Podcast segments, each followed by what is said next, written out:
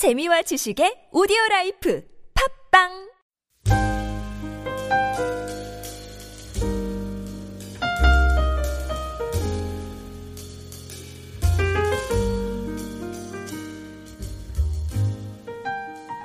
이에 대해서 율- 바울은 율법 자체는 죄가 아니고 다만 우리의 죄를 드러나게 하는 역할을 한다.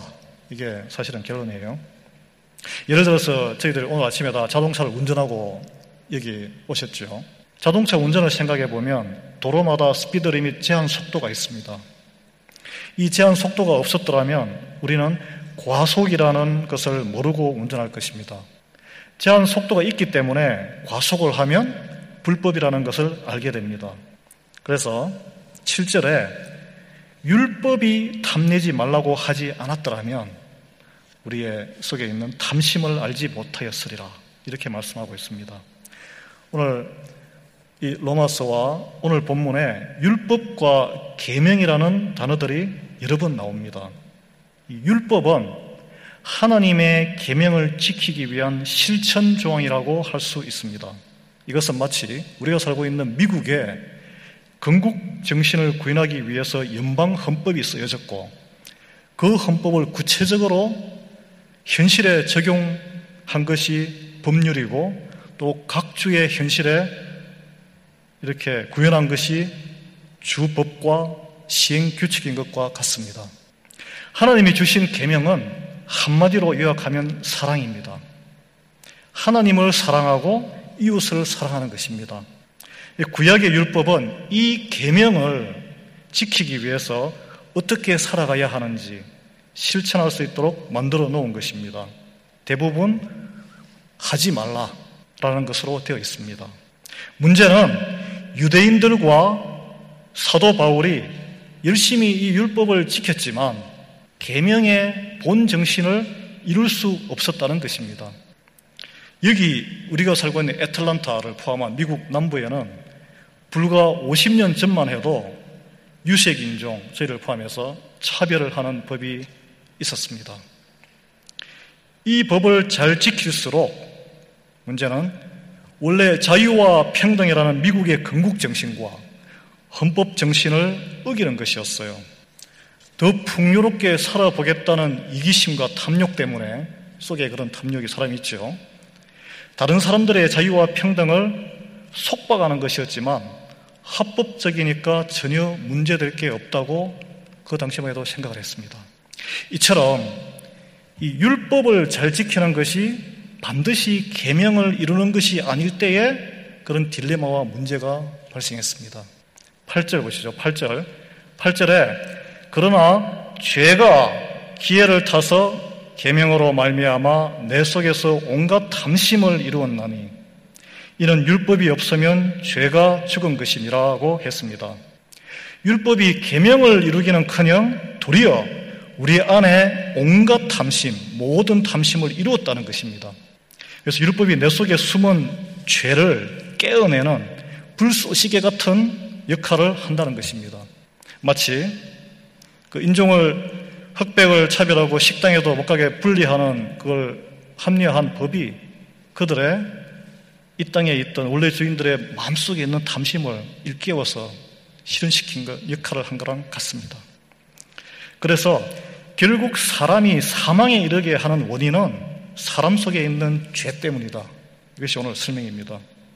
사도 바울은 아시듯이 바리새인 중에 바리새인으로 살았습니다. 그 율법을 지키려고 모든 노력을 다하며 살았더니 그 결과가 어떻게 됐습니까? 다른 사람을 정죄하고 핍박하는 자가 됐습니다.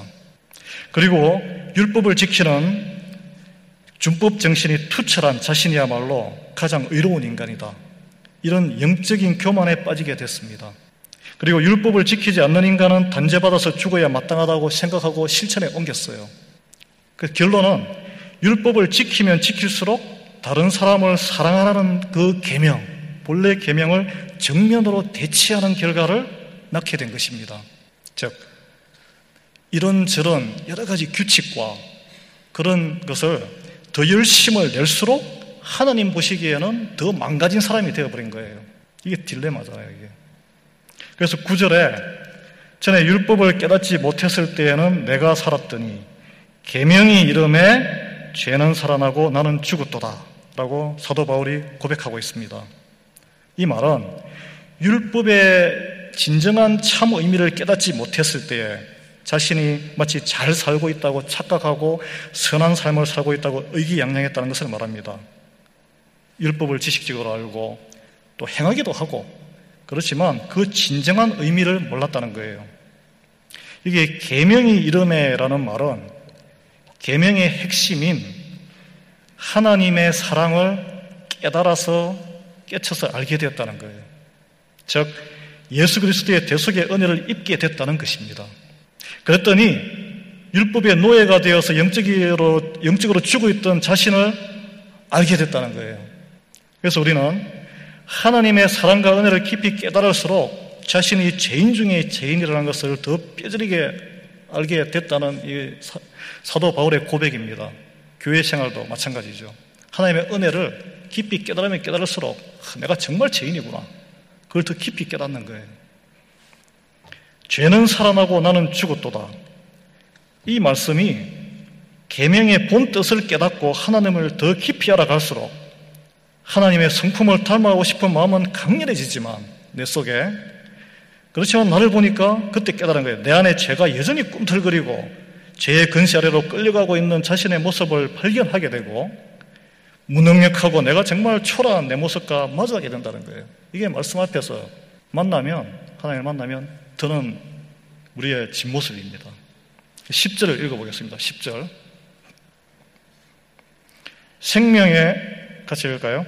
생명에 이르게 할 그 계명이 내게 대하여 도리어 사망에 이르게 하는 것이 되었도다.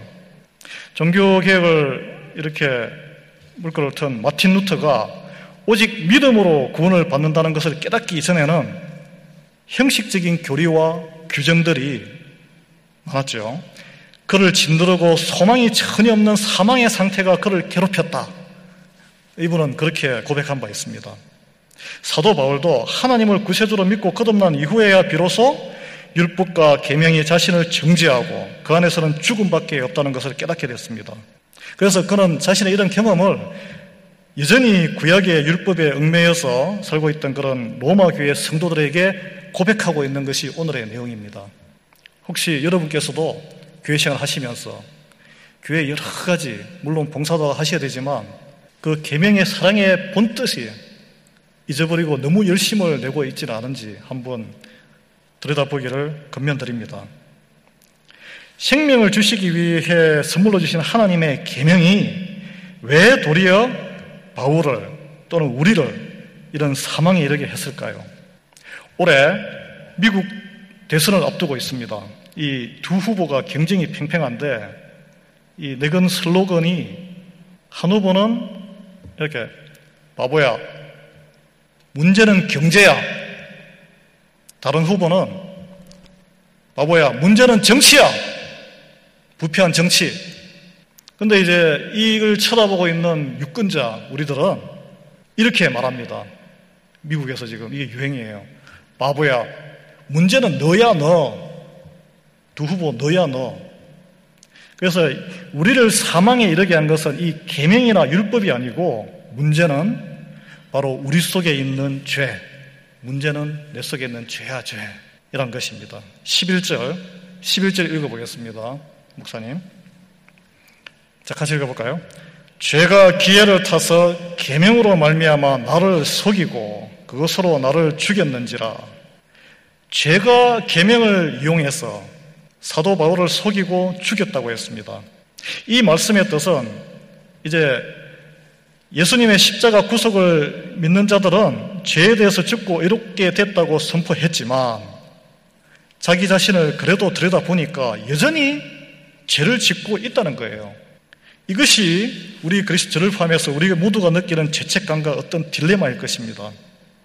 예수 그리스도를 믿으면 과거와 현재와 미래의 모든 죄가 도말되는 것이 약속의 말씀이지만 우리가 육신을 갖고 살아있는 이 땅에 살아있는 동안에는 죄의 내 안에 있는 죄의 욕망 여기 이제 내일 말씀에는 이걸 죄의 법이라고 이야기했어요. 죄의 법이 완전히 우리 몸에서 사라지는 것이 아니기 때문입니다. 이 내용을 이걸 어떻게 이제 해결하느냐 여기에 대해서는 내일 말씀하고 8장에서 앞으로 쭉 새벽기도 넣으시면은 쫙 이제 다른 목사님들이 강의를 하십니다. 그래서 오늘은 저는 13절까지니까 12절과 13절은 율법과 죄에 대한 사도 바울의 결론입니다. 12절과 13절을 같이 한번 읽겠습니다. 12절, 13절. 자, 시작. 이로보건대 율법은 거룩하고 계명도 거룩하고 의로우며 선하도다. 그런즉 선한 것이 내게 사망이 되었느냐? 그럴 수 없느니라. 오직 죄가 죄로 드러나기 위하여 선한 그것으로 말미암아 나를 죽게 만들었으니 이는 계명으로 말미암아 죄로 심히 죄되게 하려 함이라. 12절에 이렇게 결론했듯이 결과적으로 율법은 잘못이 없다. 율법은 하나님의 거룩하고 계명도 거룩하고 의롭고 선하다고 결론 주셨습니다. 13절이 상당히 이게 쉽지 않은 구절입니다. 그래서 영성학자 유진 피터슨 목사님이 메시지 성경으로 상당히 길게 이것을 풀어서 번역을 했어요. 제가 한번 읽어드릴게요. 나는 여러분의 다음 질문이 무엇인지도 알고 있습니다. 율법을 좋은 것이라고 하면서 왜 우리가 좋은 것을 의지해서는 안 된다는 것인가요? 선도 악처럼 위험하단 말입니까? 이번에도 대답은 그렇지 않다입니다.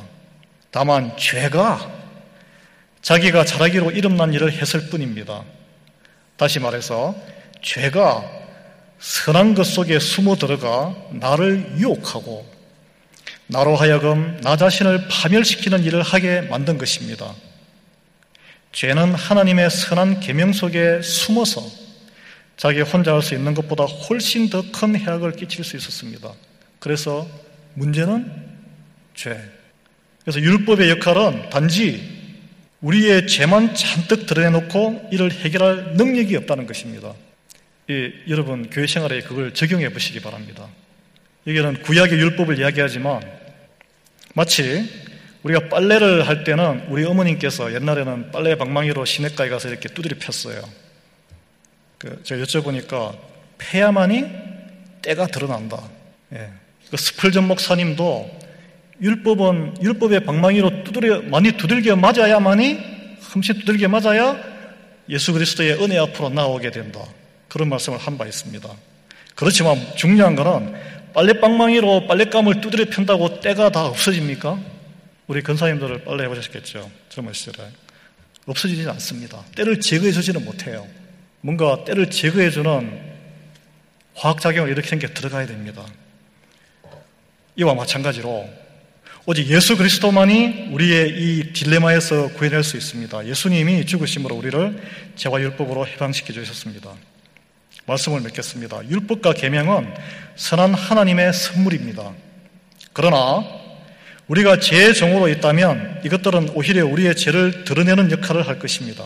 우리가 예수 그리스도의 십자가의 보혈 앞에 나가서 죄사함을 받을 때에 율법과 계명이 자유의 법이 되고 우리를 거룩하고 온전한 하나님의 자녀로 살아가도록 도와줄 것입니다. 이 서로를 사랑하라는 주님이 주신 새 계명, 이 계명을 기억하고 오늘 하루도 일터와 가정의 관계 속에서 만나는 사람들에게 여러분 먼저 친절을 베풀고 사랑하고 존중하는 성도님들이 되시기를 축원드립니다. 기도하겠습니다.